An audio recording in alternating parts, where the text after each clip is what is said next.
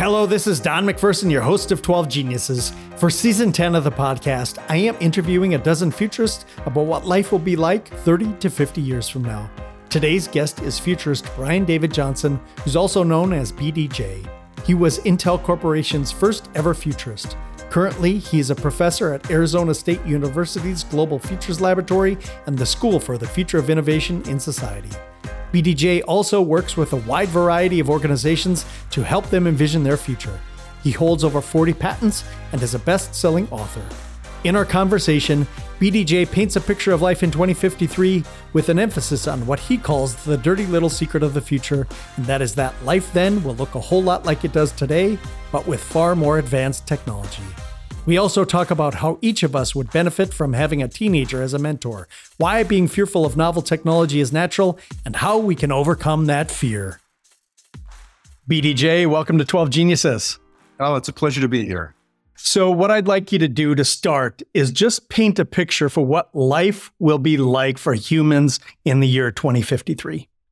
The type of futurist that I am is I'm an applied futurist. So, I work with organizations to model possible and potential futures 10 to 15 years in the future.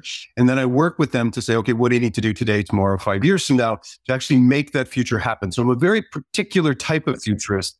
So this notion of sort of looking out to 2053 and sort of making predictions um, I'm not really good at that. Maybe I should have told you that before we before we got on the podcast. Is that I don't really make predictions. You know, so much of what I do as an applied futurist is work with organizations, with people to think about what what is possible and then how to enable them to kind of get there. One of the the quotes that I always love using, and I use it in a lot of talks that I give and I use it with my students, is from Isaac Asimov. And he has a great way of sort of thinking about and talking about how what predictions are for the future, what it means to predict the future. And for for those non-geeky people out there, Isaac Asimov is certainly a science fiction writer, but he was also called the great explainer. And he was a great nonfiction writer and wrote a lot about sort of different science and different ways of thinking about the future. So it was a big inspiration for me. So he had this great quote that basically roughly says that predicting the future is a hopeless, thankless task with ridicule to begin with and all too often scorn to end with, or something like that. And so I always tell people if you want to be a futurist, know that, that that's what you're walking into is sort of that world. So for me, I don't really make predictions. I don't really go to say this is what it's going to be because I try to tell people that the future is built by them. And so a lot of it is me pushing back on them, sort of saying, well, what do you, what do you think? What do you want the future of 2053 to look like? And I'm not going to dodge the question 100%. So I will tell you, so in the work that I do, and as I look out to 2053, one of the things that I know for sure is the dirty little secret about the future. When people say, what will the future look like? And the dirty little secret about the future is the future is going to look a lot like today. It really will be even if you look back 50 years, 100 years, how we live, the world that we live in, how we dress, the houses that we're in, many of the houses that we live in were actually around 100 years ago. And we actually pay more money for those than not. Because I tell people that that's the dirty little secret. Because if you walked out into 2053 or even 2073 and you were in a Blade Runner future or you were in the Jetsons, we call that a nightmare. That's a terrible thing. You be, you would be so mad. Because the thing is, is we're trying to make our lives comfortable. And so that's what humans are. And so, so much of what we do now, don't get me wrong, there's going to be a lot of things underneath with technology and business models, and climate and energy. A lot of that's going to change, but how the future will look, like what it will look like. That's the thing I try to call in people with is to go, it's actually going to look a lot like today. To look forward, let's say 30 years, like what we're talking about here, 2053, it can be helpful to look back 30 years and look at 1993. And I've been thinking about this a lot is like, well, what was life like in 1993? And you're right. We lived in houses, we rode buses, we were on trains, we had cars, and things like that. But there's been some huge technology shifts. So I think about riding the bus in 1993, which is what I did, or the first time I went to New York, I rode the subway, and people looked at magazines and they had books. And now you won't see that.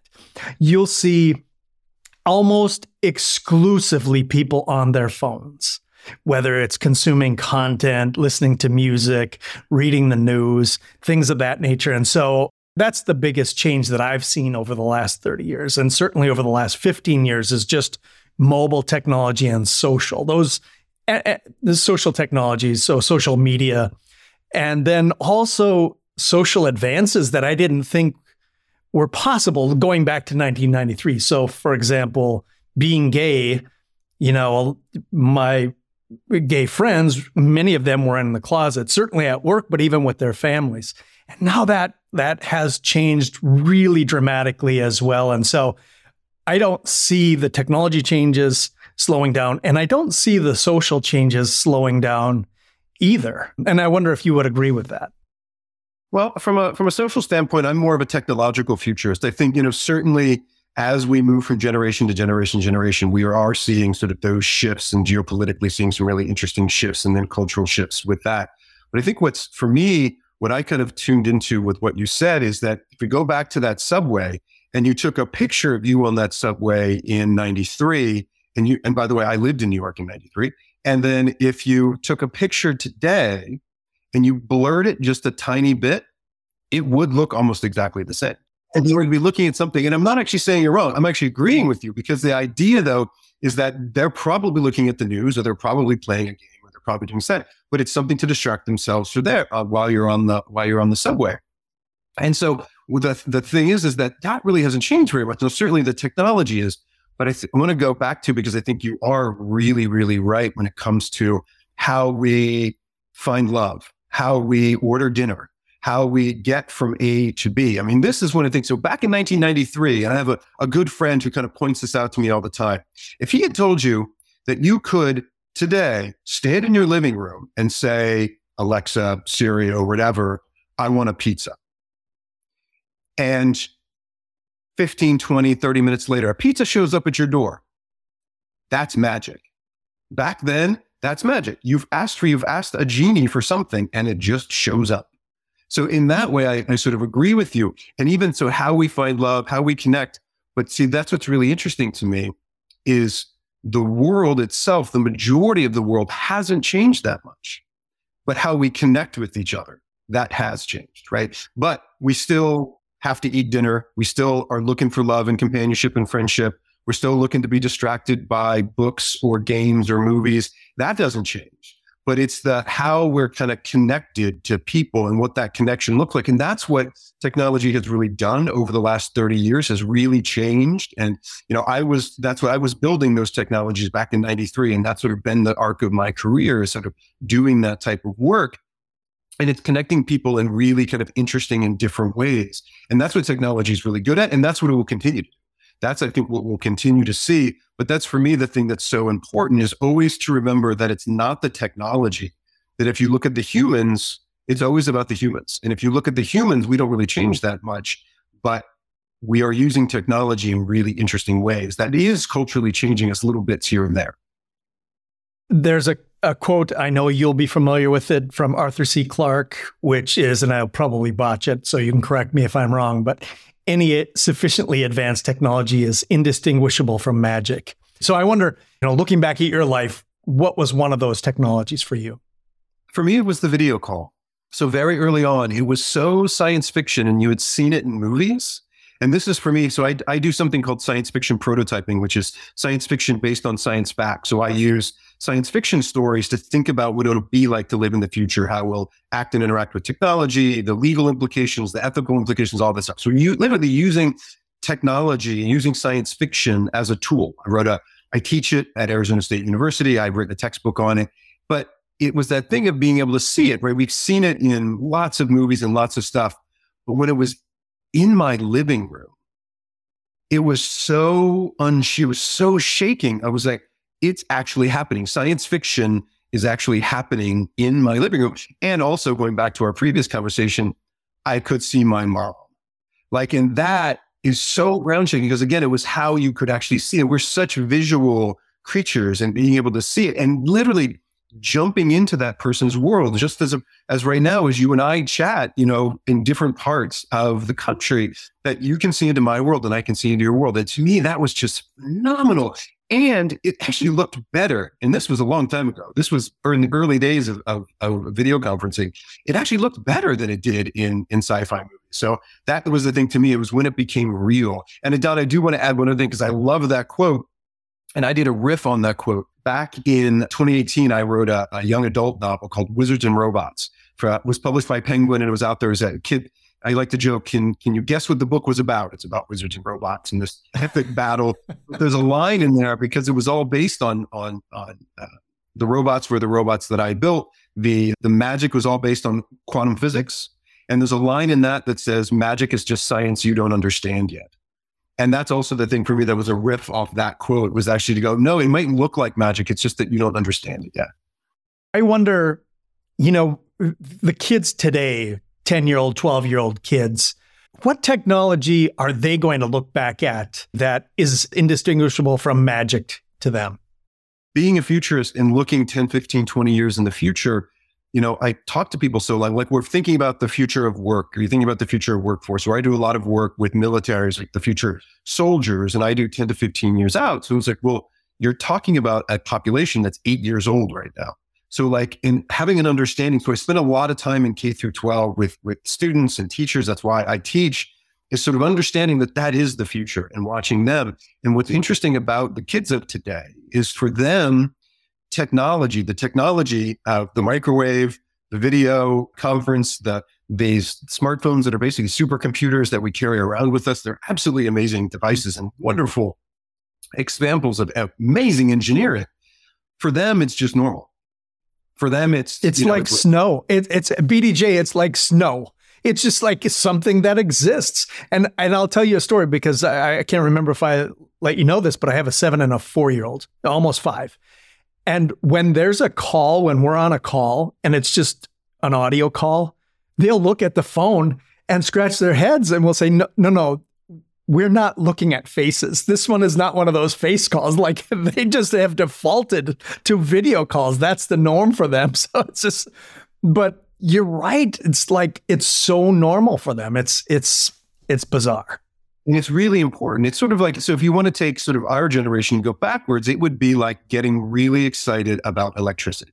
And by the way, my grandparents were old enough that they got excited about electricity because they lived in a little farmhouse in Minnesota that didn't get electricity until a lot later. And that idea that you can turn this this switch and all these lights come on. Like it was a big deal and it was a big thing. And then you could use it for cooking and all these other things. And so you're right, but it's it's an important part of sort of the generational flow and why I'm so excited to be around like folks like your kids and younger generations is that they're not carrying the baggage of the past.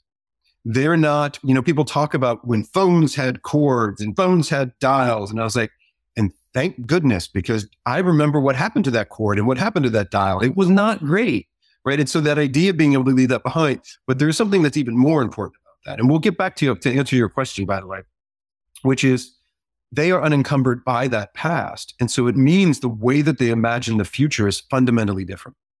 And that's why I spend a lot of time. And when I am doing this type of modeling with my corporate clients or with the government and the military, I always have young folks in the room. I have undergraduates in the room. I have cadets from the military academies in the room. It is incredibly important when I talk to CEOs and they say, Hey, BDJ, how do I prepare for the future? And I tell them, I tell all of them, get yourself a 13 year old mentor. Get yourself a 13 year old mentor because their understanding of the world, it will be fundamentally different than you. And plus, they've got one foot in understanding technology and they have another foot still as a kid, so they don't care about you. And so it's really interesting to get their perspective because they are the ones who will come up with the new devices. They will come up with the thing that you and I and previous generations could never think of. And that's what I tell my students when I'm teaching them. I said, look, statistically, you are smarter than I am. You are more brilliant than I am. You will do bigger things in your life than I will. The only reason I'm a professor and the only thing I have on you is experience. And that's my job is to say, here's some ideas, here's some experience, here's some people that I know, and then let them go and flourish. And that's, I think, so incredibly important. like with your kids and the next generation is to say, not that to understand that they're unencumbered and they'll be the brilliant ones. And so for me, what I'm thinking is, so what is that thing that will be technology bending for them? And it's the thing that I'm really excited about that it's the when the veil between biology and technology comes down. The idea where there's no difference between it, and we see little bits of it with synthetic biology, we see little bits of it with CRISPR, but it is such a broad field. And it's such so that when I was talking to a synthetic biologist back in 2013, I started doing work in this. He was saying, well, if you really want to know what's going to happen, go talk to a really smart 19 year old because they're the ones who are going to be able to know kind of where it's going because it's that imagination, right? That's the thing that holds so many of us back because, you know, nothing great was ever built by humans that wasn't imagined first. And so that imagination and not having that baggage, I think is so important. And so for me, it's that that really unexplored territory where we move just from the digital world back into the biological world and we can seamlessly move back and forth. I think that is going to be amazing, where literally your body becomes a hard drive, that the earth becomes a, a record of the earth. And you can begin to think this free flowing between back and forth between DNA and ones and zeros and what is possible. And I think that that is just so uncharted and so amazing. I became familiar with you by reading your book, The Future You fantastic book. I, I, took away some really, really important lessons from it. But one of them is around technology. And so I'm going to read a line or two from it. And then I have a question. We need to understand that any feelings of fear are not of the technology itself, but rather of our own feelings of powerlessness. And so I, I bring this up because I had a moment. It was at the beginning of this year. I was in the gym. There's a yoga room there. I was stretching and I had just played around with ChatGPT for the first time. And and I truly started to think about how fundamentally AI is going to change life. And I had this moment of fear. And I think a lot of people have are experiencing this fear and it may be because of AI or it could be other technologies. And then that fear passed. And then I realized, oh, yeah, it's a technology, it's a tool, and how you use it is going to be different than the way that I use it. And my strengths are going to allow me to use it in a significant way, and your strengths are going to allow you to use it in a different way. And so I'd like you to talk just for a moment about technology and overcoming this fear of technology. And I think you you stated it really well, Don, that it's to understand number one, technology is just a tool that, you know, a hammer is just a hammer and it doesn't matter. When a hammer matters is when you use it to build a house. And I think that's really, really, really important. And understanding that that it's about what you will do with the technology. And that's where I keep saying keeping humans at the center of what we do. And that can kind of help people say, okay, well, how will you use it? What can you do with it? How will it make your how will it make your life better? How will it make you more productive connect you with people you know all of those different things. And i think as we think about it know that that's a way of thinking about it that it's not about the technology it's what you will do with the technology number one. Number two is that feeling of fear. That feeling of fear is really natural because it is a, it's a fear of the unknown. And it's not just a fear of the unknown because what lives in that unknown in that darkness is is a fear of powerlessness, is a fear of a loss of control. And just as you were in the yoga room and thinking about AI, you had this moment where you were making mental leaps and then you could have stopped and you kind of go into that unknown. And that unknown is really scary because we don't know what's going on and we don't know what's going to happen, what could, and we could maybe do this, we could maybe do that, or maybe this might happen. And if we get this noise and we go into that unknown and we get fearful because we feel like we're going to lose control over our lives, which is perfect sense. You should be. you should be. But then I go back to you and remember that really that unknown, that dark space is actually the landscape of innovation. That's actually where we create. We create in that area of the unknown, of that area. Oh, well, what, what we don't know what's going to happen. Well, that's a good thing. That's where I generally run into that and say, great. Well, what could we do with it? In this darkness and in this thing there, it really starts to lighten it up and turns the light on to go, hey, wow. And that's, again, I'm an optimist because I know people build the future. So I get really, really excited about it and say, here's all the things that we can do and, and do that. And then the third thing I do want to call out as, as an engineer and a person who does do something called threat casting, which is thinking about possible potential threats. Back to my hammer example, you know, you can't build a hammer that is sufficient enough to build a house that is also not sufficient enough to bash somebody's head in. And so that idea, but the thing is, good news is we're not running around with hammers in our heads. And that's because human beings are incredibly resilient, right? We have laws that say, no, you, it, putting a, putting a hammer in somebody's head is not okay. We also have norms and culture that kind of go, even if it wasn't illegal, we're like, don't do that. Like you teach your kids, don't do that. Not because you don't want them to go to jail. It's just, you don't do that. And that's, I think, a thing that's really important is in that fear, we have control, but the control isn't of the technology, it's of the culture and the people and how we bring it into our lives, how we bring it into our personal lives, how we bring it into our families, how we bring it into our, our, our, our cultures. And that I think again is that's a point of power that again, the technology doesn't care. We have to have those conversations. And that's what I always push people then is number one, don't be fearful. Actually, it's opportunity that, that you're there. But then the other part is if you are fearful, let's talk about it let's get out there and say, well, what is the future you want? What is the future you want to avoid? And start having those conversations because you get to pick. You have that agency. And in that fear, that helps to push it away, is to, to see the opportunity, but at the same time to go, okay, well, wait a minute. There are some dark things there. That's okay. But let's talk about them now. Let's just not be afraid and give up our agency for the future. Let's actually dig into it and really talk to people about it.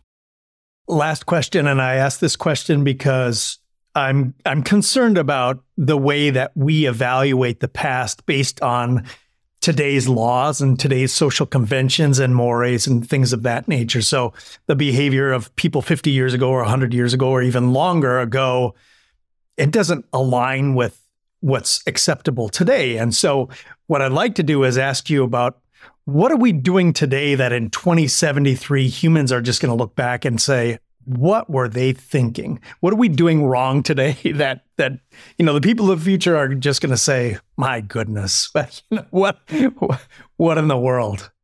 And that's why I love this question because I do work with historians all the time. I work with a cultural historian. I wrote a book with a cultural historian, Jamie Carrott. They the the name of the book is Vintage Tomorrows. And what they will tell you is that history doesn't repeat itself. History is the language we use to talk about the future because we don't have a language. We can only use the language of the past and talk about the future. That's why the past is so important, but then understanding that difference between the past and the future, I think is great. And so for me, when I start to think about it, we look out to 2073, I kind of go back to, again, a little bit of the past. I go back to the QWERTY keyboard. So hopefully everybody remembers the QWERTY keyboard. If you look down at your keyboard or if you pull it up, that's the keyboard that right, it says QWERTY across the, the upper left corner of the keyboard. It says QWERTY the history of the QWERTY keyboard, of course, it wasn't with computers. Of course, it came from typewriters. And why was the QWERTY keyboard laid out like that with a typewriter? Well, because it was trying to slow human beings down. The idea, as you remember, you've got the uh, the typewriter it had the little arms that was whack, whack, whack, whacking, right? You had all those things. If many of you had the typewriter, if not, you can search it online. That's why we created the that's why we created the internet, so you can look up this crazy stuff. Look at the the mechanical action of a typewriter to those arms. And so if the human being typed very quickly, they would get, they would go over each other and it would gum up the works. And so the QWERTY keyboard was designed to slow human beings down so that we would have this normal pace of typing. And so that got adopted. It wasn't the only keyboard that got adopted. And over the years, people have tried to bring in different ones, but that got adopted. And so then it got brought into our computers, which is insane we are actually using an industrial age input device to slow us down. There's no keys anymore. There's no arms that would get messed up anymore. There's no reason for us to have this except for history for us to understand how to interact with this amazing piece of technology that has ones and zeros on it. And then as we kind of move forward, we even have it on our devices where we're not even using all of our fingers. We're just using our thumbs. And it's, we're using a very similar thing. So for me, the the ridiculousness of that is that we're always sort of bringing this in, using the past to kind of teach us and how we interact with these amazing devices and technologies. I think as we look out into the future, how we interact with our devices, this idea that we had keyboards, this idea that we had just screens, this idea that of how technology was something that was separate and it was all these devices and all these things because one of the things I'm starting to see happen and that I can't wait to happen is we're starting to not use keyboards, right? We can just talk. So human beings are good at. We talk to each other. There's nuances in our in our speech and in our languages and in our cultures that are that should have show the sort of wonderful complexity of what it means to be a human. And right now, our devices don't understand that at all. Our devices are just trying to get the word right. And so there's so much more communication and so much more language there for our ability to talk to our devices and for our devices to talk to us. And then for us then to talk to other people, also people who may not even know our language or may not know our culture. It becomes really interesting. And then as you move it a little bit forward, and this is something that I've written about called relationship computing, where you start to understand that your devices value you as a human and they value you and they understand you in a way so that they so that you're interacting with them. So you, just living in your house is a way of programming the house. It knows you more. And and understanding your if you're in a good mood if you're in a bad mood understanding that it could i always talk about people you could optimize an, an, an elevator. People talk about the internet of things and smart devices and smart buildings. I'm like here's a really smart building. And i want an elevator that when i get in to go to work and I'm going up or I've got a meeting or whatever, and the elevator knows that I'm in a bad mood. I want that elevator to tell me a dad joke. Like that would be awesome. I love dad jokes, right? I love dad jokes. I tell them all the time because kids love them, right? And so that idea of understanding the complexity of what it means. And so this idea that we had keyboards, that we talked to our things, that we had these devices then how we interact with it and how our technology understands with it. There's all these barriers that we have as a legacy of the past and as we move into the future. I think as we start to how we even conceptualize our technologies, that it looks really fundamentally different because it, if we do it right, again, we, we need to build the future and we will build the future. And I always push my students and everybody to say, if we're building it right and we keep humans at the center of the technology and technology is there to serve us and then also to connect us with people, that becomes that relationship that we have becomes really interesting and it really embraces the complexity of what it means to be human. What fills you with a sense of optimism? I think there's two things that fill me with a sense of optimism. The first is what made me an optimist 26 years ago as I started doing being a futurist. And that's that I know that human beings build the future, that the future isn't fixed, that we have agency and we have the ability to shape it and that it is a requirement that we all try to shape our future and don't let somebody else do it for us. And to me, over the years, that has filled me with more and more optimism. The more people I talk to, you had mentioned my book, The Future You. That's why I wrote it, is to give that agency to people to go, no, you can actually go out and, and fundamentally change and build your future. And here's how. Here's a, here's a, got some workbooks and things to do it. So for me, and then seeing it happen, not only for myself, you know, my background in technology and the work that I've done, you know, in the early 2000s when I was brought into the Intel Corporation and I was their chief futurist, I did smart TV. So this crazy idea back at the turn of the century that we were going to use the internet to watch television, and that happened.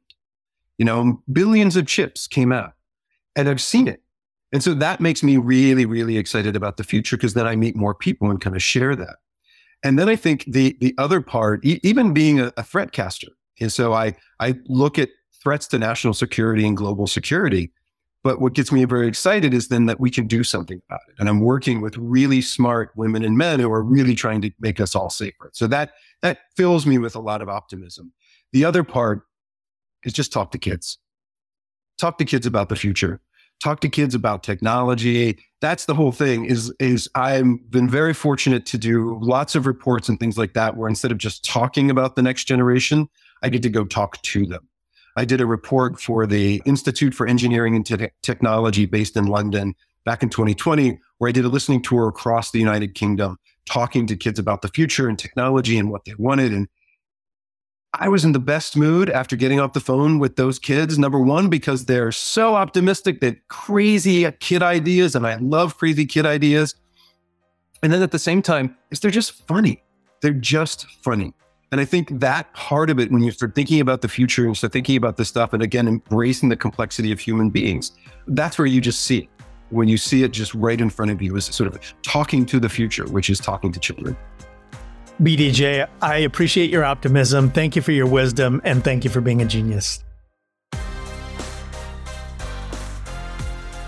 Thank you for listening to 12 Geniuses. We will return next week when I interview futurist Markku Wilenius, who joins us from his home in Helsinki.